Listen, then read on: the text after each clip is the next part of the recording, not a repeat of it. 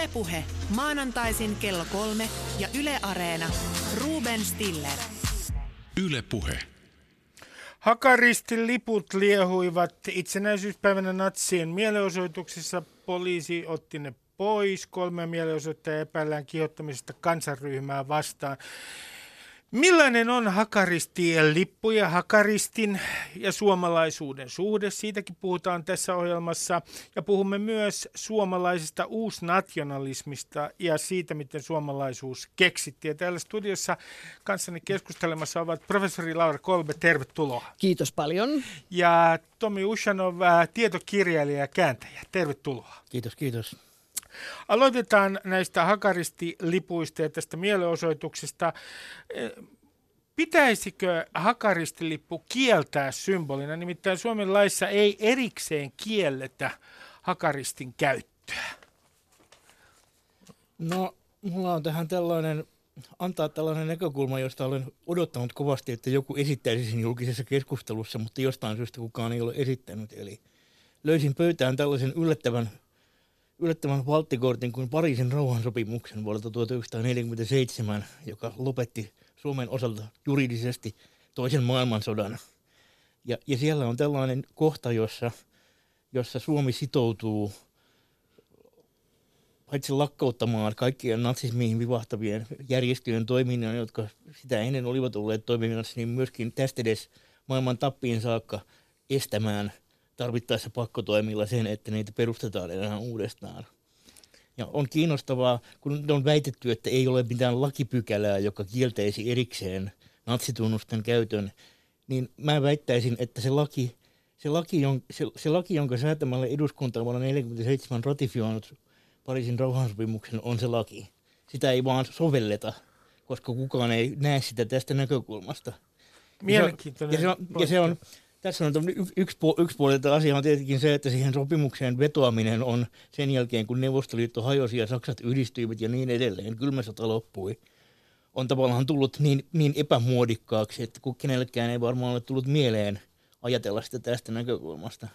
Mutta eihän se sopimus ollut pelkästään Suomen ja Neuvostoliiton välinen, vaan Suomi oli aika monen muunkin maan kanssa sotatilassa. Muun muassa suuri, suuri osa brittiläistä kansanyhteisöä oli sodassa – Suomea vastaan, en ikinä ole tämän sopimuksen osapuolia.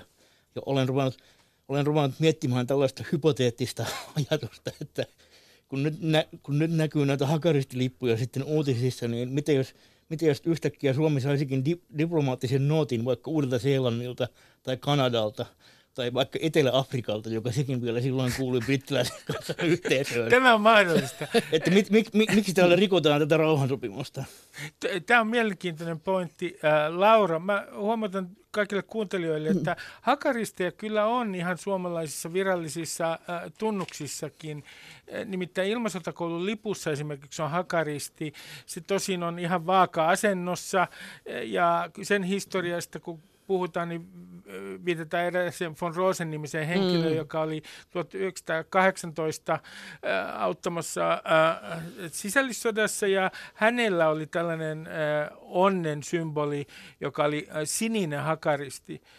Usein unohdetaan kertoa, että hän oli täysin natsahtanut tyyppi tämä von Rosen. Miten sinä ajattelet, Laura, siitä, että meillä on vieläkin kuitenkin muualla näitä symboleita? Symbolithan on, on usein arvaamattomia, koska niiden merkitykset muuttuvat. Ja, ja itse edustan sitä kantaa, että kielto aika harvoin on ratkaisu suoranaisesti mihinkään.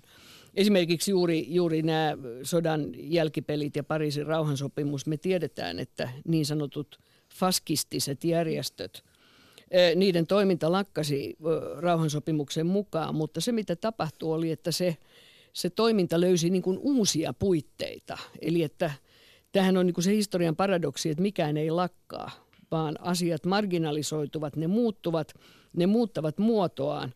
Ja näin tulisi käymään myös, jos me lähdetään niin tämmöiselle täyskiellolle. Silloinhan me ladataan tämä symboli entistä voimakkaimmilla merkityksillä.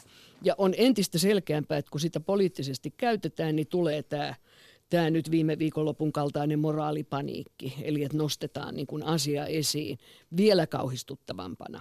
Kuin, kuin se todellisuudessa olisi. Juuri näin hakaristi on vanha symboli, jolla on, jolla on kansatieteellisiä juuria niin meillä kuin muuallakin. Eli, eli niin on Pohjolassa itse asiassa. Eikö totta, se on ollut kyllä, onnen symboli kyllä. aikoinaan Pohjolassa? Mitä suurimmassa määrin. Ja, ja, ja tämä juuri osoittaa, että tämä symbolien monimerkityksellisyys ei, ei se ei niin kuin vähene, vaan että meidän täytyy tehdä kaikkemme, jotta, jotta tarjotaan muita vaihtoehtoja ja jotta ikään kuin häivytetään tämä poliittinen lataus. Ja kielto ei ole koskaan ratkaisu. No mä, mä, mä myönnän, että mä vedän nyt pahasti mutkia suoraksi, mutta sehän on minun tapani. Se on sinun etuoikeutesi. Se on minun etuoikeuteni toimittajana. Itse tietysti mielelläni A, kieltäisin hakaristin ja kieltäisin pohjoismaisen vastarintaliikkeen, totta kai, johon vaikuttaa tietysti se, että olen juutalainen, mutta minulle tuli kyllä mieleen, kun tämä keskustelu alkoi itsenäisyyspäivänä, että tämä hakaristihan kuitenkin liittyy elimellisesti Suomen historiaan. Siis mehän juhlimme jatkosotaa, jossa me olimme liittolaisena Natsi-Saksan kanssa – ja, ja siinä mielessä esimerkiksi sellainen väite, että hakaristi nyt ei mitenkään kuuluisi Suomen historiaan, niin se on minun mielestäni ihan posketon. On totta, että täällä oli hyvin pieniä aktiivisia natsijärjestöjä, mutta niitä, jotka olivat hyvin saksalaismielisiä, toisin sanoen hyväksyivät natsit, heitä oli muun muassa eliitijoukossa aika paljon. Niin eikö, eikö, olisi, eikö ole aika virheellinen tai harhaanjohtava väite, että tämä hakaristilippu ei mitenkään kuulu Suomen historiaan ja suomalaisuuteen? No hei, tässä leikitään taas sitä leikkiä, että historian, historian menneisyys on niin paljon monikerroksisempaa kuin me halutaan nähdä. Ja historian tapahtumat on paljon monipuolisempia kuin haluamme ymmärtää.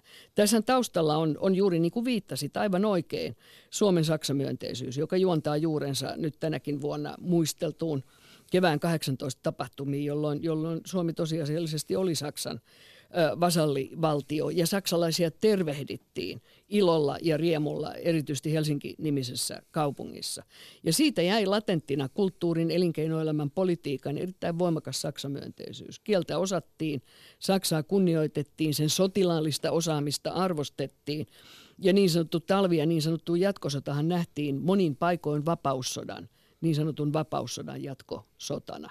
Eli että tämä Saksan sympatiseeraaminen, sillä on pitkät historialliset juuret, mutta sehän ei niin kuin millään tavalla viittaa siihen, että kaikki, jotka Saksasta positiivisesti ajattelivat, olisivat natseja tai kansallissosialisteja. Olet aivan oikeassa tässä. Ainoa pointtini on se, että kun, kun ikään kuin jos hyvin voimakkaasti sanotaan ikään kuin, että tällä hakaristilipulla ei ikään kuin olisi mitään tekemistä myöskään meidän historiamme kanssa, niin minun mielestäni se on vähän harhaanjohtava, äh, harhaanjohtava väite. Mutta mä liitän tämän, mä ehkä en liitä tätä mielenosoitusta, jossa nämä natsiliput äh, liehu, mutta ehkä tai taidan sittenkin liittää se semmoiseen ilmiöön kuin uusnationalismi, joka omasta mielestäni nousi Neuvostoliiton romahduksen jälkeen. Ja, ja tota, tämä uusnationalismin yksi piirre on ollut muun muassa se, että, että ja ihan hyväkin, monessa mielessä kerrassaan mainio piirre se, että sotaveteraanit ovat saaneet liikaa julkisuutta kautta. Tähän uusnationalismiin liittyy myös sellainen hokema, että me olemme unohtaneet sotaveteraanit 70-luvulla ja nyt meidän pitää, me olemme moraalisesti kasvaneet. Sinä Tommi olet sitä mieltä, että tämä väite, että sotaveteraanit unohdettiin 70-luvulla ei pidä paikkaansa. No ei se, ei se kyllä tästä on ihan historia, jos, jos joku nyt väittää, väittää näin, niin kyllä se, se on ihan historian tutkimuksen normaaleilla menetelmillä osoitettavissa, että näin ei ole – sotaveteraanit olivat julkisuudessa, jos nyt puhtaan kvantitatiivisesti katsotaan, niin varmaan saman verran 70-luvulla kuin esimerkiksi 90-luvulla tai 2000-luvulla. Ja, ja, ja tässä on tällainenkin pointti, että eihän niitä, eihän niitä päässyt pakoon, vaikka eihän niitä 70-luvun Suomessa olisi päässyt pakoon, vaikka olisi halunnutkin, koska niitä oli ilossa vielä niin paljon enemmän kuin nykyään. Ne olivat yhteiskunnan johtopaikoilla koska niin kuin nuorimmat, nuorimmat ikäpuolet sotaveteraaneista olivat vielä parhaassa työiässä, eivät olleet jääneet vielä edes eläkkeelle. Ja tämä yhteiskunta, se 70-luvun Suomi, jonka väitetään niin kuin lakaisseen sotaveteraanit jotenkin maton alle, oli näiden samojen sotaveteraanien käsissä pitkälti. Miten, miten, mist, miten sä selität tämän puhettavan tai tämän hokeman, että sotaveteraanit on unohdettu? Useinhan siihen liittyy äh, tämmöinen tietynlainen viesti siitä, että muun muassa taistolaiset ovat olleet asialle ja vasemmistoradikaalit ehkä mä voisin Joo, kommentoida hyvä. jotenkin. Tämähän on niin kuin sinne, että miten menneisyys vastaa niin kuin me sinne huudetaan. Et jos me halutaan nähdä, että sotaveteraaneja ei ollut olemassa, niin me tutkitaan historiaa sillä tavalla. Mutta mä oon itse esimerkiksi käyttänyt sellaista kuvaparia eräässä teoksessa, jossa on samaan aikaan Vietnam mielenosoitus 1967 ja ensimmäinen julkinen sotaveteraanien mielenosoitus. Siis sotaveteraanit palasivat 60-luvulla katutilaan niin ottamaan sen paikkansa lippuineen ja tunnuksineen ja symboleineen. Mutta tähän asti historian katse ei ole niin nostanut tätä veteraanien tarinaa osana Suomen modernisoitumisen tai Paasikivi Kekkosen linjan tai YYA Suomen, mitä tahansa niin tämmöistä kontekstia. Mä oon ihan samaa mieltä kuin Tommi. Oma isoiseni oli veteraani ja seurasin hänen elämäänsä ja niitä verkostoja, joita hänellä oli Merisotakoulun ja, ja, ja Hyrylän ja Järvenpään niin kuin muodostamassa kolmiossa. Erittäin vilkasta toimintaa, tiiviit verkostot, jatkuvia tapaamisia – omat lehdet, omat veteraaniorganisaatiot, omat rituaalit ja niin edelleen. Mutta se, että hetkellisesti suomalaisen yhteiskunnan suuri mediahuomio ei kohdistunut tähän porukkaan, vaan johonkin nuorisomielenosoituksiin, niin on asia, jonka kanssa me joudutaan tekemisiin. Ja nyt juuri näin historian tutkimus on osoittanut, että nämä organisaatiot voi todella hyvin tällä niin sanotulla kuuluisella 70-luvulla.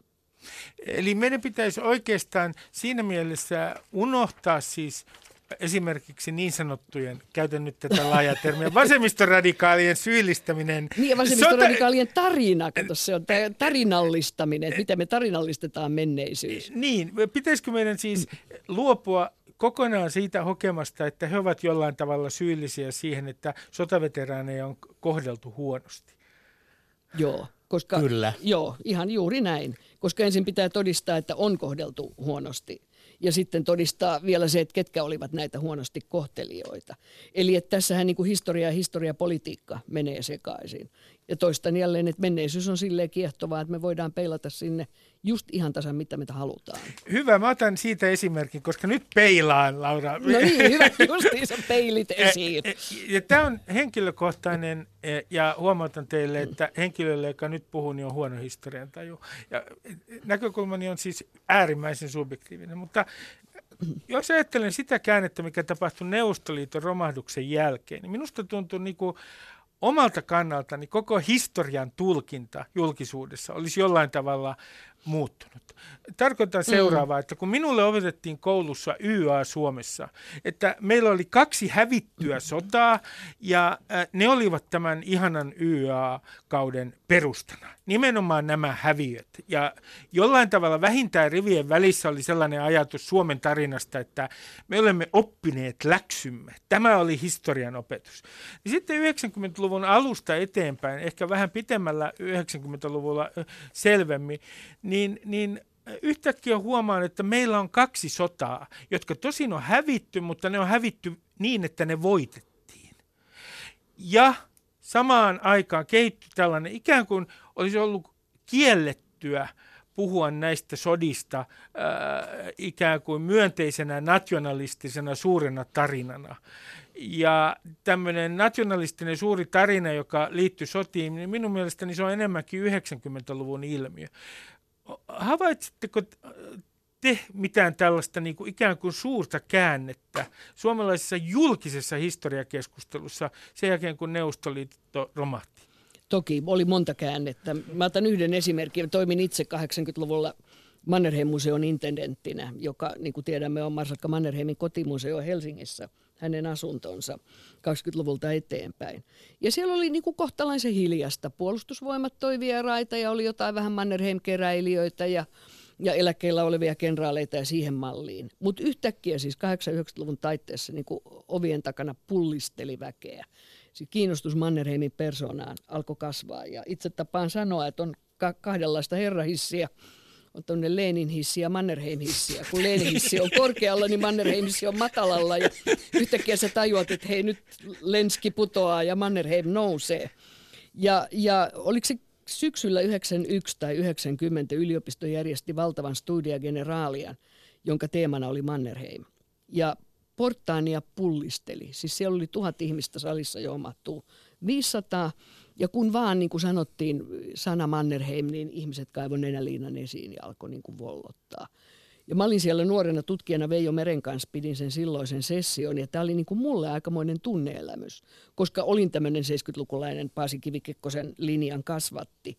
Niin kuin nähdä se mieletön emotion voima, joka, joka niin kuin purkautui siinä. Ja silloin mä täysin, että hei nyt eri kellot soi kuin vielä vuosi sitten.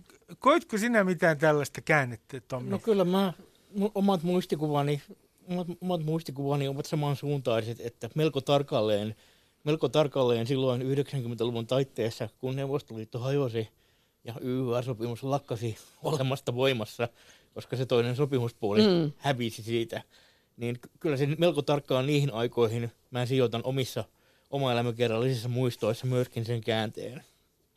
Siinä oli talvisodan 50-vuotisjuhla, 89 oli semmoinen, oli se Hämeenlinnassa muistaakseni, jolloin yhtäkkiä jäähalli oli täynnä. Tämmöistä spektaakkelia ei oltu nähty vuosiin. Niin se niin kuin osoitti sen, että hei nyt tässä paradigma jotenkin on muuttumassa. Jos me katsotaan asiaa sillä tavalla, kun nationalismista, siitä puhutaan usein aika epämääräisesti. Joidenkin mielestä kaikki nationalismi on äärimmäisen pahaa, siinä on pahan kosketus. Toiset erottelevat niin sanotun hyvän nationalismin, jota usein kutsutaan myös patriottisuudeksi. Se on yksi tapa kiertää koko asia. Ja sitten niin sanotun huonon nationalismin, joka on äh, kihko-chauvinismia. Äh, chauvinismi tässä tapauksessa tarkoittaa kihko-kansallismielistä liikehdintää. Niin kertokaa mulle Suomen historiasta esimerkkejä äh, hyvästä ja huonosta suomalaisesta nationalismista, jos Tommi aloittaa. No hyvä, hyvä suomalaista nationalismia on kaikki se nationalismi, joka ei, joka, joka ei ole sellaisen syy-seurausketjun alkupäässä, jonka loppupäässä on sitten jotain epämiellyttävää tai moraalisesti katastrofaalista. Brittiläinen, brittiläinen sosiaalipsykologi Michael Billig on puhunut banaalista nationalismista. Mitä on banaali no, no se tarkoittaa sitä, että on, on niin kuin – sellaista, sellaista la, niin laveaa nationalismin määritelmää, että kaikki niin kuin julkisessa elämässä ja kulttuurissa ylipäänsä esiintyvät kansallisen identiteetin, identiteetin tunnukset lasketaan osaksi sitä nationalismia. Eli arkielämä. Eli, niin. Eli jos, jos, jos, jos, jos, vaikka jossain, jos vaikka jossain viraston ulkopuolella on lipputanko, jossa li, liehuu siniristilippu, niin että kukaan ei päivästä päivään edes huomaa sitä, muuta kuin se talonmies, joka aina nostaa sen sinne ja laskee, niin, niin, niin, niin se on osa tätä banaalia nationalismia.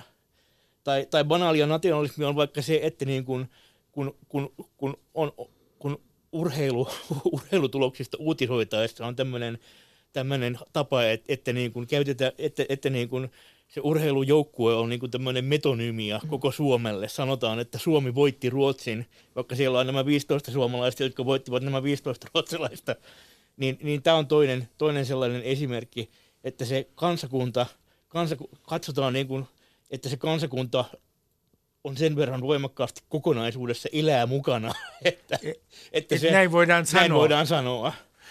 No onko sulla ihan, jos otetaan Suomen lähihistoriaa, niin sellaista esimerkkiä, joka olisi sinun mielestäsi äh, sinulle vastenmielistä ja huonoa suomalaista nationalismia? No sitten kaikki se, kaikki se jossa niin kuin väitetään, väitetään jostakin suomalaisesta, että se mukamas ei olekaan suomalaista, koska se väittäjä itse ei satu pitämään siitä. Mm. ja tätä on todella, tätä on niin mm. paljon, että mitään yksittäistä esimerkkiä on vaikea Tulee luultavasti syyllistymään tuohon tämän ohjelman aikana. Mitä Laura sanoo? No, äh, jos lähdetään siitä, siitä niin sanotusta hyvästä nationalismista, niin jos miettii tämmöistä historian pitkää kaarta, niin mä näkisin, että tämä snellmanilainen kansallishenki, tämä Das Geist, joka oli 1800-luvulla monenlaisia kansakuntia liikkeelle paneva voima, niin se kolahti jollakin tavalla oikeaan kohteeseensa Suomessa, jossa monin eri keinoin lähdettiin edistämään niin suomalaisuuden asiaa, joka ei suinkaan ollut sellaista, että nyt käperytään tänne näin ja, ja ollaan erityisiä, vaan nimenomaan kansallishengen voimalla Suomesta tehtiin eurooppalaisten sivistysvaltioiden rinnalle sopiva valtio. Eli ne esikuvat oli aivan selvät. Sivistyksen, tieteen, taiteen, talouden ja, ja, ja tieteen kentillä. Ja tämä kansallishenki oli jännä, koska se kannatteli lukuisia sukupolvia niin kuin tekemään töitä paremman, käytän tätä sanaa, isänmaan hyväksi. Eli se oli positiivinen voimavara, joka katsoi avoimesti Eurooppaan ja näki Euroopan ja niin sanotun eurooppalaisen sivistyksen esikuvanaan, mitä se sitten ikinä olikaan. No sitten toinen asia, että meidän nationalismi on aina ollut nationalismeja, Eli keskustelu on siitä, että missä se oikea ja todellinen suomalaisuus on. Ja tässä monet tutkijat on jo osoittanut, että on tämä kaksi Suomea, Järvi-Suomi, Rannikko-Suomi, Agraarisuomi, teollisuuden ja kaupunkien Suomi. Ja tämä vääntöhän tehtiin jo sinne Pariisin maailmannäyttelyyn 1900, että missä asuu niin kuin oikea suomalaisuus, talonpoikainen vai urbaani. Ja tätä nationalismien vääntöä meillä käydään niin kuin jatkuvasti – oli se sitten Helsingin pormestari, joka vannoo kaupunki-Suomen nimeen tai joku ministeri XYZ, joka vannoo maakuntien nimeen niin tässä käydään niin kuin semmoista nationalismien sisäistä vääntöä. Eli, eli Laura, tämä äh, väite, että, että itse asiassa tämä kiista suomalaisuudesta syntyi samana päivänä, kun äh, suunnilleen jytky syntyi, perussuomalaisten jytky ja perussuomalaisten identiteettipolitiikan tuloksena. Silloin alettiin kiistellä suomalaisuuden määritelmästä, niin se ei kerta kaikkiaan pidä paikkaansa. Ei kerta kaikkiaan pidä paikkaansa. Siis ehkä tärkein sotien jälkeen, että niin sanottu YYA Suomen – nationalismi oli nimeltään modernismi. Siis uskottiin se, että ei tarvita nationalismia, ei tarvita historiaa, kulttuuriperintöä, ei mitään tämmöistä niin kuin sääty-Suomen tai agraarisuomen identiteettiä antavaa asiaa, vaan kaikki rakennetaan nyt modernisti eteenpäin. Ja, ja tämähän oli meidän pyhä uskonto, siis tämä modernismi kaikkialla, tieteessä, taiteessa, rakennustaiteessa, kaupunkisuunnittelussa, elokuvassa ja niin edelleen, muodissa, mikä tahansa asia otetaan Ja me puhutaan esiin. ajanjaksosta 50-luvun 50, loppu. 60, 70, Joo. 80-luku vielä. E, niin, niin, niin tämä modernismi, mutta sitähän harva näkee nationalismina. Mutta se oli eräänlainen kansalaisuuskonto, joka läpäisi kaikki toiminnat. Suomi nykyaikaistetaan ja jätetään se vanha hikinen köyhä Suomi, agraarisuomi, puutalovaltainen – valtainen Suomi ja, ja tehdään jälleen lähinnä Ruotsin veroinen moderni kansakunta. Äh, eli äh, sun äh, niin sanottua huonoa nationalismia edustaisi, mä arvelen tässä, Joo. IKL, AKS, Akateeminen Karjala seuraa. Joo, kaik, mä en ole mikään ääriliikkeiden fani ollut koskaan, Et, että joo, kyllä näin. Mutta samaa mieltä kuin Tommi, että musta tämmöinen poissulkeva, siis että joku sanoo, että sinä et kelpaa suomalaiseksi. Kun me tiedetään esimerkiksi tämä, että vuosisatojen ajan tänne on saapunut sekalaista sakkia, merimiestä ja laukkuryssää ja piikaa ja ylioppilasta ja kauppiasta. Että jos niin kuin lähdetään tämmöiselle verenperintöagendalle, niin sehän, sehän, ei, sehän ei kanna mihinkään, koska ei ole olemassa sitä aitosuomalaista elovenaneitiä jolta voitaisiin niin todeta tämmöinen geneettinen suomalaisuus. Niin tämä on se keskustelu, joka mut saa vähän kiehumaan. Öö, hyvä.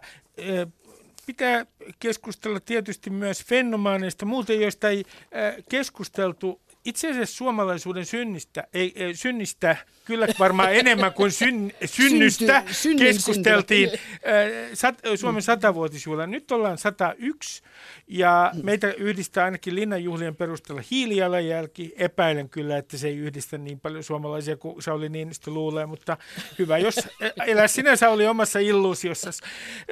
Äh, ja mun kysymys on tässä se, että mä oon todella kiinnostanut, minkä takia silloin kun Suomi täytti sata, niin fenomaanit oli työnnetty jonnekin ää, lavasteiden taakse. Toisin sanoen suomalaisuuden keksijät.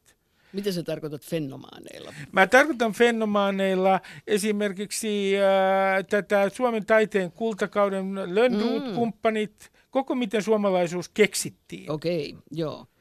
Ää, miten määrittelisin tarkemmin sen? Ää, meidän kansallisromantiikkamme ää, käsikirjoittajat. Okei, okay, joo. Niin mun kysymys kuuluu näin, ja oikeastaan väite tähän alkuun, että heidät työnnettiin sivuun muun muassa sen takia, että suomalaisuus tämä meidän äh, suomalainen identiteetti keksittiin ensinnäkin ruotsiksi, toiseksi sen keksi eliitti, ja kolmanneksi, jos olisi puhuttu siitä, miten suomalaisuus rakennettiin esimerkiksi kansallisromantiikan avulla, niin se olisi loukannut niitä ihmisiä, joiden mielestä suomalainen identiteetti on ikään kuin jonkinlainen historiaton luonnonvoima, joka nousee suoraan suomalaisesta maaperästä. Mitä jotenkin näin, jotenkin näin. Mä, mä kaivaisin ehkä vielä yhden kierroksen syvemmälle tätä ja väittäisin, että yksi, yksi sellainen historialliselta seurauksiltaan merkittävä kahtiajako, joka – joka, joka Suomen historiasta on unohtunut, on, on näiden fenomaanien sisäinen, rutsinkielisten fenomaanien sisäinen kahtiajako siihen, että tuleeko sitä fenomania kuitenkaan niin kuin suorittaa suomen kielellä vai ruotsin kielellä. Mm. Koska sehän oli Näin. juuri siksi, että Suomi oli niin eliittivaltainen kulttuuri ja yhteiskunta, niin se, se seurauksiltaan kaikista kauaskantoisin yhteiskunnallinen tapahtuminen tapahtui siellä eliitin piirissä – vielä silloin 1800-luvun lopussa ja 1900-luvun alussa. Mä, mä kysyn Tommi sinulta vielä, että eikö Suomi ole tässä mielessä aika mieletön äh, poikkeus? En tiedä, onko se nyt ihan niin ainutlaatuinen, mutta se, että eliitin edustajat, perheet vaihtavat kieltään ideologisista syistä, niin se on aika harvinaista. Kyllä, kyllä. Mutta kaikkihan eivät vaihtaneet. Kaikki eivät. Ja siellä ilmeni jopa tällaista ruotsinkielisyys separatismia – ja yksi sellainen, kun nyt on tämä masent- vuoden 18 masentavien tapahtumien juhlavuosi päättymässä, niin yksi sellainen, mikä sen muistelusta on jäänyt ihan kokonaan melkein niin kuin jollain ihmeelliselle sensuurin saksilla editoitu pois, vaikka mä en luule, että kysymys on sensuurista, kysymys on puhtaasti unohtamisesta, on tämä, että vuonna 18 oli, oli, niin kuin, oli, niin kuin, oli niin kuin ruotsinkielisen eliitin piirissä ihan vakavaa keskustelua siitä, että onko, suomen kieli, onko Suomen suomenkielistäminen viety jo niin pitkälle, koska katsokaa näitä suomenkielisiä barbaareja tässä, jotka, osoit, jotka aloittivat tämän hirvittävän sodan tässä, ja jonka lopputulos oli tämä ja tämä, että, että, että tämä, tämä se, se, että kansa nousi sotaan, tai se punainen puoli siitä nousi sotaan, tarjottiin niin osoitukseksi siitä, että tälle kansalle on annettu sitä liekanarua jo vähän liikaa – ja pitäisi mahdollisuuksien mukaan keskustella siitä, että voitaisiin kun kansalle jo kertaalleen annettu yleinen äänioikeus kenties lakkauttaa uudestaan, koska kansa ei osaa käyttää sitä oikein. Ja tämä oli nimenomaan ruotsinkielisen, ruotsinkielisen eliitin piirissä käytyä keskustelua. Tähän ehkä tämä on tosi moni, monipolvinen ja haastava asia, tämä vuoden 18 muistot ja siinä kannattaa ehkä pitää mielessä, että eri paikkakunnilla tätä ö, kamppailua käytiin vähän erilaisiin tunnuksiin, mutta kyllä tiedän monia nuorempia tutkijoita, jotka on nostanut tätä etnisen sodan tematiikkaa esille aika vahvastikin. Mutta tämä Suomi 100-kuvio, sehän on niinku täydellisen banaalia. Tai tämä, että Suomi 100, nyt taputetaan Suomi vauvaa päähän, kun se täyttää 101 vuotta. Siis Sano se, Laura kolme professori niin, täällä. Niin, niin, mutta ihan oikeasti. Siis, se, että se viime vuosi niin onnistui niin hyvin kuin se onnistui, niin se ei nyt suinkaan johtunut tästä Suomi 100 vuotta synttäreistä, joka, joka niin kuin itsekin totesit, on aivan, aivan naurettavaa, koska Suomi A on ollut olemassa jo valtiona sata vuotta ennen kuin tämä niin sanottu satavuotisjuhlinta edes motivoituu. Ja toisaalta nämä itsenäisyyt itsenäistymisen kehitykset oli suoranaista seurausta Euroopan tilanteesta eikä mistään järin aktiivisista suomalaisten ponnistuksista. Mutta yhtä kaikki se teemavuosi onnistui hyvin ja, ja, ja toi semmoista vilpitöntä juhlintaa ja hauskanpitoa, mikä oli tärkeää. Mutta tämä fenomaanien tarinahan on tosi kiinnostava, koska me voidaan sanoa, että tietyllä tavalla se fenomaanien perusviesti, joka oli juuri tätä kansallishengen elähdyttämää – suomen kielen ja kulttuurin läpiajoa, niin sehän on toteutunut tietyllä tavalla. Et mikä olisi se fenomaanien agenda tänään? No mä näen esimerkiksi, että keskustelu suomen kielen asemasta, jota esimerkiksi muutavat yliopistokollegani käyvät erittäin ansiokkain tunnuksiin, on osa tämmöistä fenomaanista agendaa. Mutta nyt viha, vihan kohteena ei ole ruotsinkielinen eliitti, vaan englanti. Siis Englannin ylivalta tai globalisaatio tai tämän kaltaiset asiat. Mutta pääasia on, että se fenomanien politiikka se toteutuu mut, aika pitkälti. Mutta Laura, mä huomautan sulle ja mä myönnän, että tämä tämä äänestys suurimmasta suomalaisista Ylellä mm. oli vuonna 2004. Kaikkein ironisinta noin historian kannalta on myös se, että kun äänestetään suurimmasta suomalaisesta, niin se formaatti on brittiläinen Niinpä. BBCn formaatti, joka jostain syystä naurattaa minua, mutta katsotaan. no varsinkin kun katsoo, mitä sieltä tätä nykyään tapahtuu. nimenomaan, nimenomaan, mutta jos me katsomme tätä listaa, mm. niin, niin ka- jotkut ehkä muistavat, että Mannerheim voitti, Ryti oli toinen, mm. Kekkonen kolmas ja niin edelleen. Mutta mielenkiintoista on katsoa muita sijoituksia. Jos ajatellaan ihan näitä suomalaisen kansallishengen perustajia, J.V. Snellman siellä 24, Juhan Ludwig Rüneberg äh, siellä 57, Sakari Topelius siellä 72, Matti Nykänen siellä 11. niin tuota, äh, Tommi Ushanov, mitä mieltä sinä, miten mun pitäisi tulkita tätä? Tämä on tosi vuoden 2004, Neljä, mutta että mm. Matti Nykänen siellä 11 ja Sakari Topelius äh, 72, Runeberg 57. Mm. Siellä no, 57. No tämähän on tämähän ei ole sillä tavalla uusi asia, että jos katsotaan mm. vaikka tällaisia vuoden No aikoinaan 50-60-luvulla oli, oli aikakauslehdillä tapana, muun muassa Suomen Kuvalehdellä muistaakseni, oli tapana järjestää tällaisia vuoden suurin suomalainen äänestyksiä. Ja niissä oli my, myös tämä sama ilmiö, että urheilijat, urheilijat oli niin kuin ainoa tällainen, sanotaan, että populaarikulttuuriin kuuluva henkilöryhmä, joka yhdisti kansaa, kansan eri eri, eri, eri niin kuin kerroksia ja kansan eri ryhmiä sen verran, että ne nousivat siellä. Yleensä, yleensä urheilija ei ollut se, joka voitti, mutta oli tämä kärkikymmenikko, jossa tyypillisesti Kekkosen presidenttikaudella Kekkonen oli ykkösenä, ja sitten siellä oli juuri joku mäkihyppäjä tai joku luistelija, yleensä talviurheilijoita. Niin kuin, ei siellä kaksi, mutta jossain siellä kolme tai neljä. Tämä, tämä on, tämä on, niin kuin, tämä on niin kuin tämän perinnön tietynlaista, tietynlaista jatkumoa että suomala, suomalaisilla ei ole sellaista tavallaan esimerkiksi taidemakua tai kirjallisuusmakua kuitenkaan niin yhtenäistä, että, ne, että se kanavoitus tämmöiseen konsensukseen siitä, että joku, joku sillä alueella on muita päätä pidempi. Mutta urheilun alueella tämä ei pidä paikkaansa. Urheilun alueella on, on, on helpompi päästä yhteisymmärrykseen siitä, että tämä on se, jos nyt joku pitää nimetä, niin se on tämä. Ja se nyt tässä äänestyksessä sattuu olemaan sitten Nykänen. Et, niin, voisiko ajatella, että et toki siis tähän liittyy kouluopetukseen ja muuhun Topeliusta Runebergia ei ehkä nyt enää lueta. Ei maamme kirjaakaan. Ei, ei paitsi vanhat historioitsijat, Mut, mutta tuota, yölukemisen, se onkin muuten mainio opus. Mutta mä näkisin, että, että Runeberg ja Topeliuksen luomat arvot näkyy näissä. Et jos me mietitään, miten 1800-luvulla luotiin suomalainen hyvemaailma, johon kuuluu ahkeruutta ja ankaruuden kestämistä ja Jumalan kunnioittamista ja lojaalisuutta, tämän kaltaisia asioita, niin ehkä, ehkä siihen kuuluu Topeliuksella on tämä hyvä kuningas, joka kuninkaan ja kansan suhde. Presidentit aina pärjää. Ja sitten on tämmöinen Matti Nykänen, joka voisi olla jonkinlainen nykyajan Sven Duva tai Saarijärven Paavo, jos se niin kuin tihentyy ikään kuin se... Yksinkertainen kansan ja rahvaan edustajalla. Juuri, johon on helppo samaistua, mutta joka on hemmeti hyvä niin kuin jossain asiassa, maailman mestari. Hyvä, mä hyppään tässä näin. Että mutta, nämä hyveet hy, tulee hy, sieltä. Hypätään mm. konkreettisesti vähän tuohon kansallisromanttiseen kuvastoon, jolla suomalaisuutta aikoinaan luotiin. Niin yksihän eh, siihen hyvin olennaisesti liikkuu liittyvä asia on tietynlainen kaari. Ja vedän nyt, myönnän taas kerran hyvin lavealla pensselillä, mutta se on äh, Runebergistä äh, viiva Väinö Linnaan. Minkälaisena kansa nähdään?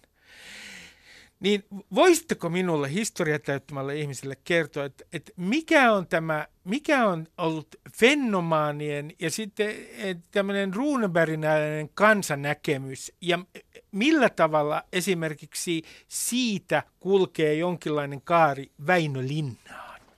No se kaarihan, kaarihan Väinö, Väinö Linnahan itse oli sitä mieltä, että se kaari nimenomaan katkeaa hänen kohdallaan. Että se, se, mitä hän halusi omasta mielestään tehdä, oli tällainen vastapropaganda tätä fenomaanista kansakuvaa vastaan.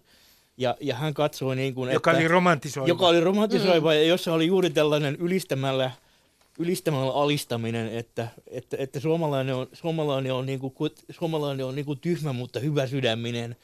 Ja sen tyhmyyden saa anteeksi sillä hyvä sydämisyydellä, joten siitä ei kannata olla niin kuin suruissaan. Ja, ja, ja, ja, ja hän, hän, hänellä nyt No romaan, romaaneissa tämä on vähän rivien välissä ilmaistuna ja osittain varmaan kustannustoimittajat ovat karsineet sen sieltä romaaneista. Mm. Mutta, mutta, mutta Linnan, Linnan, niin kuin es, Linnan niin kuin esseetuotannossa, joka on aika unohdettu hänen kaudokirjaiseen tuotantoonsa verrattuna, vaikka se on verraten laaja, hän, hän nostaa yhä uudestaan ja uudestaan ja uudestaan tämän tällaisen suoranaisen, suoranaisen kuohahtelevan vihansa välillä sitä fenomaanista kansakuvaa kohtaan – että, että, että, että, että hänen, hänen mielestään hänen, hänen romaaninsa olivat niin kuin kuvauksia tällaista Suomen kansasta, joka osittain joutuu, joutuu, joutuu läpikäymään sellaisia kärsimyksiä, joita sen ei olisi tarvinnut läpikäydä, ellei tämä fenomaaninen kansakuva olisi ollut viemässä niihin päin niin voimakkaasti. Muistutan mm. ehkä siinä, että, että nämä niin sanotut, jälleen tämä niin sanottu, mutta tämä kansakuvakuviokin on syvästi eurooppalaista ja tässä liikutellaan semmoisia topoksia – eli aiheita ja myyttejä, jotka ei ole millään tavalla suomalaisia, vaan yleisiä. Eli hetkinen, hetkinen Et, Laura. Eli saanko sanoa yhden Sä, esimerkin? Saat, Joo. Mä, täsmennän vaan, että kun nykyään puhutaan kulttuurillisesta opimisesta ja lainaamisesta, niin meidän kansallisromantiikkamme on pitkälti kulttuurillista lainaa. Oo, mitä suurimmassa määrin terveisiä sinne saksalaisille taas. Eli, eli Saksan kansallisromantiikkahan vaikutti meihin suuresti.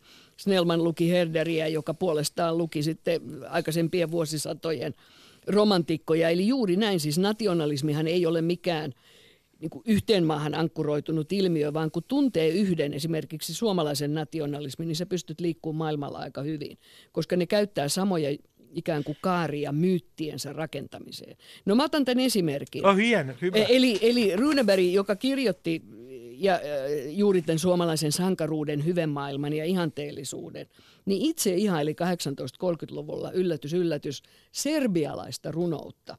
Hän luki niitä saksalaisten käännösten kautta ja tämmöinen herra kuin Vuk Karadžić puolestaan jalosti montenegrolaisia jo keskiajalta peräisin olevia sotilastarinoita, joita Runeberg luki saksankielisinä käännöksinä, vähän niin kuin 60-luvun radikaalit ihaili vietnamilaisia – tarvitaan tai intiaaneja, tämmöisiä niin kuin alkuperäiskansoja. Ja tämä Serviska Songer, niitä on paljon Runebergin äh, tuotannossa tätä serbirunoutta, niin hän toi tämän montenegrolais-serbialaisen soturi-ihanteen Suomeen.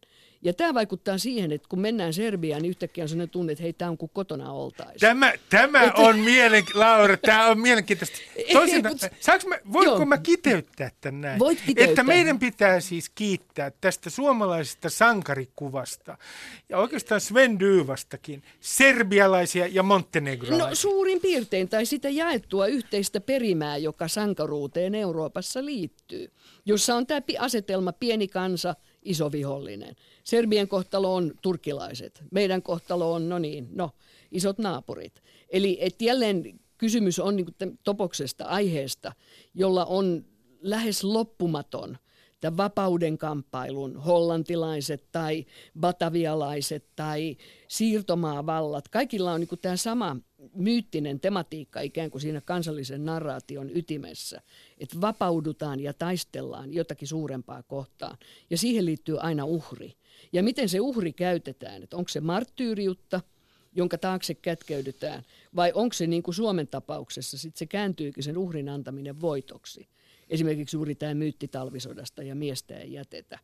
Niin, niin siitä tuleekin ikään kuin hyvä – ikään kuin hyvä ominaisuus. Mä, mä kysyn sinut vielä tästä kansamyytistä. Jos ajattelet tätä Runebergiläistä kansamyyttiä, miten Tommi tuossakin sitten kuvasi, minkälainen oli Väinö Linnan protestista mm. vastaan ää, tätä ää, kuvaa ää, romantisoidusta nöyrästä ja vähän tyhmästä ja hyväsydämisestä kansasta, niin, niin millä tavalla nämä kansamyytit, mä kysyn oikeastaan teiltä molemmilta, nä, teidän mielestänne näkyy nykypäivän suomalaisessa keskustelussa? Onko niistä mitään jälkiä? No kyllä niistä varmaan jotain jälkiä on sillä tavalla, että, että, että, että, että niin kuin on, on, on sellaista essentialisoivaa puhetapaa, joka Jos sanoo puhutaan niin kuin- kansan olemuksista niin, siis. Niin. Että suomalaisille on ole, su, suomalaisten olemuksena on tämä ja tämä, ja niinpä on tämmöinen yle, use, use, usein just jotain negatiiviseksi miellettyä piirrettä niin sanotussa kansanluonteessa selitetään sillä, että se kuuluu sinne kansanluonteeseen, se on niin syvällä siellä syvärakenteessa, että me emme voi ruveta ronkkimaan sitä sieltä enää näin myöhäisessä kulttuurikehitysvaiheessa enää pois. Ja, ja, sehän, on, ja sehän, on, sehän on juuri, joutuu, joutuu huvittavaan valoon, kun huomataan se, että koko tämä puhe kansanluonteesta on itsessään ulkomailta lainattua. Niinpä. Mu- on, onko, äh, mä kysyn Laura sultakin, Joo. otetaan tuosta kansanluonteesta kiinni. Kun äh, esimerkiksi minä esitän usein nimenomaan niin sanottuja essentialistisia, toisin sanoen Suomen kansan mentaliteettiin viittaavia kommentteja, että suomalaiset on semmoisia ja tämmöisiä. Mm. Niin onko se nyt niin, että aina kun ihminen, ja kysyn teiltä molemmilta tietysti, aina kun ihminen puhuu, että suomalaiset ovat mentaliteetiltaan tietynlaisia, niin aina hän puhuu siis äh, täyttä höpöhöpöä, potaskaa, ää, No ei välttämättä. Siis meillähän on niinku tämä jaettu myyttinen kokemus, joka liittyy henkilöihin. Siis ranskalaiset käyttää tätä ilmaisua, että on olemassa tämmöinen lieu de mémoire, niin kuin muistin tihentymät. Et meillä on jaettu yhteinen kokemus jostakin menneisyyden tarinoista. Ja se yhdistää meidät. Me tiedetään, mikä on talvisota ja me tiedetään, kuka on Mannerheim ja me tiedetään, mikä on maamelaulu. Ja näihin tihentyy tiettyjä semmoisia tunnemaailmoja. Mutta sitten kun niistä tehdään tämmöisiä yleisiä ominaisuuksia, suomalaiset sitä ja englantilaiset tätä, niin sitten ainakin mulla ainakin hälytyskellot soi, koska ihmisen tausta on olla sikermä moninaisia luokkaan, sosiaaliseen lähtökohtaan, ammattiin, koulutukseen, sukupuoleen, kotiseutuun liittyviä tekijöitä, jotka sitten tuon sitä niin kuin monikerroksisuutta ja, ja useita eri värimaailmoja tähän näin. Ja musta suurin ongelma meillä ehkä edelleen on, että me ei olla löydetty semmoista urbaania sankaritarinaa. Että okei, se Matti Nykänen on urbanisoitunut, mutta siinä onkin se haaste just, että miten se poika pärjää kaupungissa. että meillä on agraarisia sankareita. Meitä on Tarko- agraarisia sankareita tai tämä sankari, että lähdetään liikkeelle kaupungista. Tämmöinen suurten ikäpolvien tarinahan on se, että muuttajana palat, niin kuin lähdetään opintielle ja kaupunkiin ja sopeudutaan tai ollaan sopeutumatta. Mutta semmoinen kaupunkien sankarilainen, eh, sankaritarina ei ole vielä oikein muotoutunut. Ehkä joku Sirpa Kähkönen ja Kjell Westö sitä kirjoissaan hakee, mutta vielä Topelius ja Runeberg niin voittaa tämän skaban, mitä tulee myytteihin ja mytologiaan. No se on semmoista kulttuurista hitautta tai kulttuurista viivettä, koska mm. siinä täytyy pitää mielessä tämä, että, että Suomi oli niin kuin ihan viimeisiä Euroopan maita, jotka kaupungistuivat. Juuri. Siinä kaupungistumisen määritelmä, sen kaupungistumisen määritelmän mukaan, että sellainen maa on kaupungistunut, jo- jonka väestöstä yli 50 prosenttia asuu kaupungeissa ja Joo. alle 50 prosenttia maaseudulla. No tähän, Niin Suomessa, Suomessa, tämä, Suomessa tämä raja ylitettiin muistaakseni noin vuonna 1970. vähän tosi- aikaisemmin, 50-luvulla Mä, mä, oli. mä muistelisin, Joo. että kuitenkin 60-luvun, mä muistelisin, että siinä noin vuonna 70 tai muutama vuotta ennen sitä, joka tapauksessa niihin aikoihin. Mutta myöhään. Jaa. Kun se, kun, jos verrataan vaikka niin, niinkin samankaltaiseen, muutoin samankaltaiseen maahan kuin Ruotsiin, niin siellä se meni muistaakseni noin vuonna 30 rikki se raja. Eli siinä on sellainen 40 vuoden, Mm. vajaan 40 vuoden viive. Ja, ja, ja tämä, niin kuin, tämä niin kuin, ja- sitä ei tule ajatelleeksi, niin kuin, no minä, minä, minä olen ihan ensimmäisiä, jotka, jotka niin kuin ovat syntyneet kaupungistuneeseen Suomeen, mutta te kaksi olette syntyneet maat, maatalousvaltaiseen Suomeen. Pitää paikkansa minä vielä maan seudulle. Niin, ja minä vielä Bogotaan Kolumbiaan. Aivan näin. Se- sulla- Kuuluisa maaseutu. Totta, unohdin tämän. mutta mutta äh, mä kysyn teiltä nyt tässä äh, kohtaa asiasta, josta puhutaan hämmästyttävän vähän, niin suuri ongelma kuin se äh, mielestäni nykyään onkin, ja kärsin siitä itse. Nimittäin historia tajuttomuudesta. Sinä, Tommi, sinä olet esittänyt yhden hyvän äh, ja useitakin esimerkkejä kirjassasi. Otan tämän äh, esimerkin hyvinvointivaltiosta. Äh, kirjoitat, että, että meidän suhteemme hyvinvointivaltioon on oikein historian tajuttomuuden huippu. Millä tavalla? No sillä tavalla, että sen rakentaminen, jos, siinä, siinä on sellainen epäsuhta, että se on nyt, sehän nyt on sellainen Suomen suosituin asia. Ja todiste tästä on se, että esimerkiksi politiikassa ei ole paljonkaan tällaisia puheenvuoroja edes mitään marginaalista huutelua ei ole paljoakaan, jossa noustaisiin hyvinvointivaltion ajatusta vastaan ja väitettäisiin, että se on jotenkin, ei kuulu Suomeen tai pitäisi saada jotenkin Suomesta pois.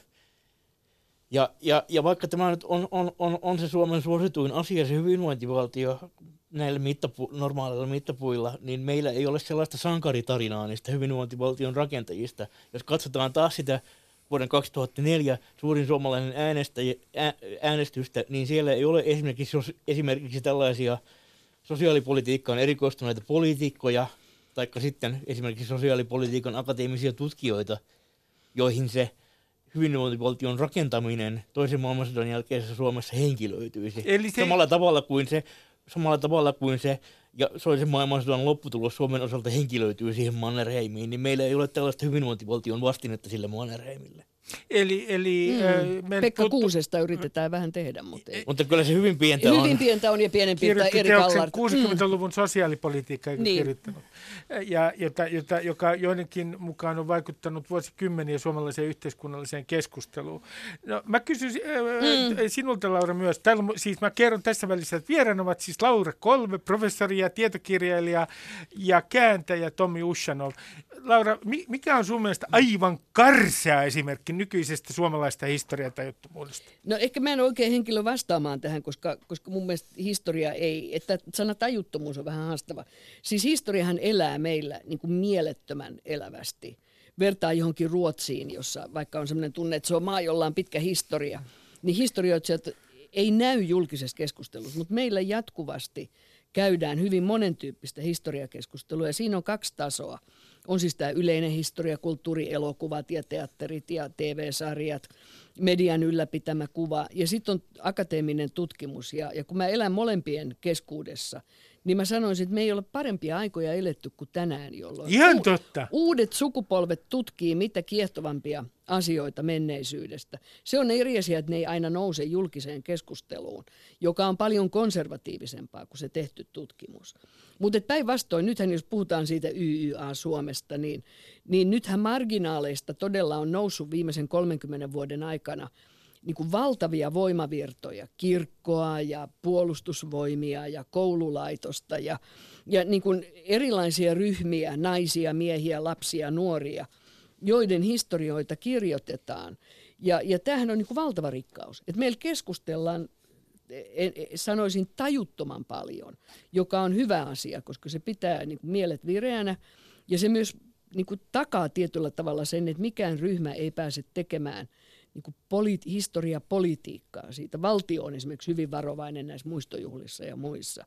Että valtio ei ota mitään kantaa, vaan antakaa tutkijoiden puhua ja resurssit sitä kautta käyttöön. Et mä en ihan alleviivaa valitettavasti ammatillisista syistä tätä historian tajuttomuutta. Päinvastoin, sitä on paljon ja, ja tutkimus tekee kiinnostavia juttuja. Mutta kun mä mietin tällaista, mitä ihmiset pitää esimerkiksi traditiona, tämä on Tommin kirjasta, siis tunnen paljon ihmisiä, jotka pitävät esimerkiksi traditiona sitä, että itsenäisyyspäivänä katsotaan tuntematon sotilas. Mm.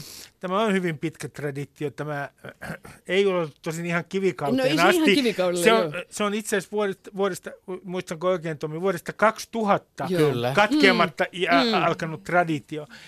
Ni, niin e, eikö se eikö se ole niin kuin kummallista, mitä, tai otetaan toinen esimerkki. Nämä juuri päättyneet, äh, luojalle kiitos, että ne ovat ohi, linnan juhlat, joissa, joissa meillä on mm. äh, tällainen traditio, että media arvostelee iltapukuja. Kuinka mm. pitkä sekään traditio on? Ei kauhean pitkä.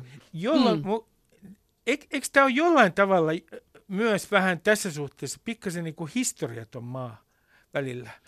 Mutta mieti nyt, hei, itsenäisyyspäivän tanssiaisten juuret ulottuu 1860-luvun valtiopäivätanssiaisiin. Eli sehän on niin kuin mielettömän kiinnostava sosiologinen tapahtuma, jossa tämä meidän, meidän eliittimme niin on koko kansan katsottavana. Tähän on ihan uniikkia. Se, jokainen pystyy kotisohvallaan siellä sohvaperunana esittelee omia arvioitaan. Ja ennen kaikkea tärkeintä, että se eliitti ei ole mikään suljettu – marginalisoitu vallankäyttöryhmä, vaan se on niin kuin avoin, niin kuin kansanvallasta tulee olla. Ja tämä juhlahan kantaa, mä sitä jonkin verran itse kaivellut niitä menneisyyden kerrostumia, niin siihen kietoutuu tarina Suomen valtiosta, koska presidentti ja hänen puolisonsa ovat valtion symbolisia edustajia. Ja eri aikoina on ollut milloin diplomaatteja, milloin tiedemiehiä ja milloin taiteilijoita ja milloin viihteen ja populaarikulttuurin nimiä Framilla. Mutta sehän vaan heijastaa sitä kontekstia, jos nämä juhlat elää. Et se ei millään tavalla ole historiaton, vaan päinvastoin tosi kiinnostava, koska el, siihen el, ankkuroituu Eli kun minä olen asioita. moraalisti, minä olen moraalisti, niin siis jos minä nyt moralistina sanon, että oi aikoja, oi tapoja. Katso, katsokaa, mihin tää, mitä tämä itsenäisyys nykyään meille merkitsee. Katsokaa, kuinka huono historian taju ihmisillä on. Että eh, siellä katsotaan mm. niin sanotusti, rahvas katsoo kartanon juhlia ja arvostelee eliitin iltapukuja. Niin tässäkö on se meidän niin kuin, eh, itsenäis, itsenäisen Suomen ää, äh, itsenäisyyden tunne. Sopisiko tässä vähän mediaakin syytellä? No, no, tässä, että, no, tässä, on, no tässä on juuri, no tässä, tässä, tässä on juuri se epäsuhta sen välillä, että mitä akateeminen historian tutkimus tietää mm. kertoa Suomen historiasta ja mitä siitä sitten filteröityy milloinkin mm. mediajulkisuuteen. Ja, ja kun mä itse kirjoitin tätä kirjaani, Miksi Suomi on Suomi, jonka Ruben on tässä ottanut punahdruslaudakseen – kun kirjoitin sitä 6-7 vuotta sitten, niin, niin mulla, niin kuin taisin sen kirjan esipuheessa erikseen mainitakin, niin yhtenä motivaationa siihen oli juuri se semmoinen vähän surumielinen tunne, että te, Suomessa tehdään yliop, nimenomaan yliopistomaailmassa ehkä parempaa Suomen historian tutkimusta kuin koskaan, mm. mutta siitä vaan ihan pieni, pien, pienin tipoin sitten usein niin kuin hyvin mielivaltaisilta tuntuvilla kriteereillä valikoituu sitten näin tiedotusvälineissä tavallaan ei-akateemiselle kansanosalle esiteltäväksi. Mä oon niin monta kertaa kokenut tänne, en sano minkä lehden kulttuuritoimituksessa, kun yrittää tarjota jotain juttua, että hei meidän nuori tutkija on tehnyt loistavan väitöskirjan, niin päällikkö vastaa, että voi kuule, tuossa ei ole mitään journalistisesti kiinnostavaa. Huomatkaa, niin. tämä, tämä viesti meni toimittajille. En tiedä, Ei, mihin le- mulla on aavistus, mihin lehteen se meni, mutta niin. toivottavasti tämä mm. kuultiin. Mä otan mm. yhden suomalaisen kulttuurin piirteen tähän loppuun esiin, ja se on myös tuosta analyysi tuosta Tommin kirjasta. Nimittäin se, että sinä Tommi kirjoitat, kuinka Suomessa ikään kuin merkki ja sana ja sitten todellisuus ovat suorassa suhteessa Äh, toisinsa. Jos vedän vähän mutkia suoraksi, niin voidaan sanoa, että suomalaiset ovat aika kirjaimellista porukkaa.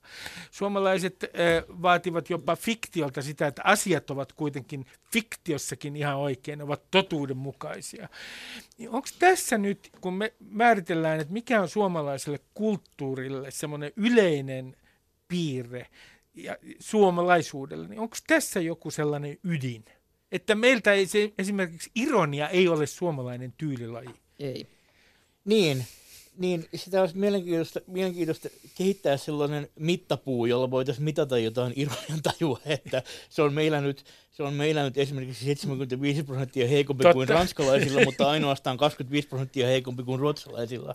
Mm-hmm. Niin sellaista nyt ei ehkä pystytä kehittämään, mutta sen verran monta kertaa on törmännyt kuitenkin sellaisiin sellaisiin kulttuur, kulttuurissa sellaisiin ilmiöihin, jotka tämä, tämä, tämä sel, joille tämä tuntuu toimivan selityksenä. Että mä, mä kiinnittäisin kuitenkin sillä tavalla huomiota siihen, että, että Suomessa, Suomessa tuntuu olevan tällaista jos nyt ei ole tällaista, että meillä on ne maat, joissa ironiaa tajutaan ja ne maat, joissa ei, ja Suomi kuuluu näihin jälkimmäisiin, niin kuitenkin tällaisia epäonnistuneita ironian käyttöyrityksiä saattaa olla Suomessa enemmän kuin monessa muussa maassa. Mi- tai ainakin kerro, niihin tuntuu törmäävän Suomessa usein. Kerro esimerkki. No esimerkki on juuri se, että joku, joku, niin kuin, joku niin kuin esittää niin kuin tällaisena satiirisena ajatusleikkinä, että jos me nyt hyväksymme tämän ja tämän, niin meidän pitää sitten hyväksyä tämä toinenkin asia.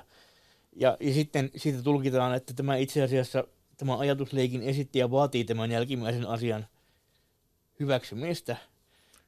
E, e, ja, ja sulla on esimerkkejä myös iskelmistä. Tango Pelargonia on yksi, joka ö, ö, ymmärrettiin, joka oli itse asiassa satiiria, mutta joka ymmärrettiin ihan todellisena biisinä. Mm. Kyllä, hiljattain, hiljattain edesmennyt Kari Kuuva vuonna 1964 teki sen nimenomaan satiiriksi suomalaisesta tangosta.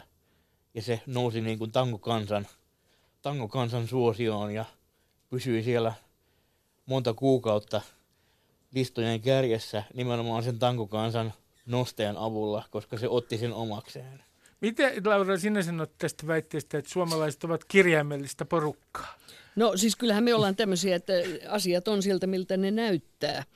Et ehkä jos mietitään tämmöistä suomalaisen yhteiskunnan ehkä nyt heikkoutta, niin mä näkisin, että se on monista eri syistä johtuen dialogin ky- kyvyttömyys niin kuin monipuoliseen intellektuaaliseen dialogiin ja sen ymmärtämiseen, että esimerkiksi historian tai nationalismin ää, niin kuin, ei ole yhtä totuutta, vaan on niin kuin monia totuuksia. Näiden ilmiöiden taakse kätkeytyy usein hyvin monimerkityksellisiä maailmoja.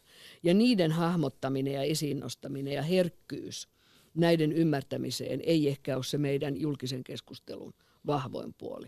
On helppo värjätä ihmiset ja asiat ja ilmiöt mustaksi ja valkoiseksi ja unohtaa, että eniten on kuitenkin sitä harmaan sävyä, joka on se kiinnostavin. No mä, mä äh, kysyn, palaan äh, tähän suurmies, suurnainen tematiikkaan tähän lopuksi, kun meillä on muutama minuutti vielä aikaa. Ja kysyn teiltä, että jos te saisitte nostaa kansakunnan kaapin päälle äh, äh, henkilön henkilöitä, niin keitä te nostaisitte äh, kansakunnan kaapin päälle? Äh, hahmoja, jotka teidän mielestänne on unohdettu. Tommi. No tässä nyt sai vaan muutaman sekunnin varoitusaikaa miettiä, niin mulla sanon ensimmäisenä mieleen tulleen nimen, joka on kirjailija Matti Kurjensaari. Mm. Ihminen, ihminen jota, jota, johon ei voinut olla törmäämättä siellä toisen maailmansodan jälkeisen sotaveteraani sukupolven hallitsemaan Suomen kulttuurissa ja politiikassa ja julkisessa keskustelussa. Ja, ja, ja kuitenkin ihminen, joka on täysin unohdettu, jolla tulee Googlella muutama tuhat hakutulosta vaan. Ja, ja, ja, ja, ja josta ei ole kirjoitettu esimerkiksi elämäkertakirjaa vielä tänäkään mm. päivänä. Ja mikä erityisesti, miksi erityisesti kurjensa? No koska hän, hän, niin kuin antoi, hän niin kuin antoi kirjallisessa tuotannossaan ilmaisun sille, että miltä Suomessa on silloin tuntunut, kun hän oli aktiivinen. Mil, millä, mil, miltä, suoma, mil, miltä suomalaisista on tuntunut olla suomalaisia – 1950-luvun, 1960-luvun, mm. 1970-luvun Suomessa. Hyvä. Matti Kurjensaari eh, mainittu. Mitä sanoo Laura Kolme? Joo, toki mä yhdyn tähän, tähän täysin paljon Kurjensaarta lukeneena. No mä nostaisin esiin yhden henkilön, kun on vuosi 18 muisto vuosi kääntymässä yötä kohti, niin, niin suosikkihenkilön historiasta on Helsingin punainen kaupunginjohtaja Jussi Tuominen, joka on siis tämmöinen työväenliikkeen monipuolinen osaaja, joka on häipynyt täysin historian hämärään – koska hän ei mahtunut voittaneiden valkoisen tarinaan ja vielä vähemmän hävinneiden punaisten tarinaan.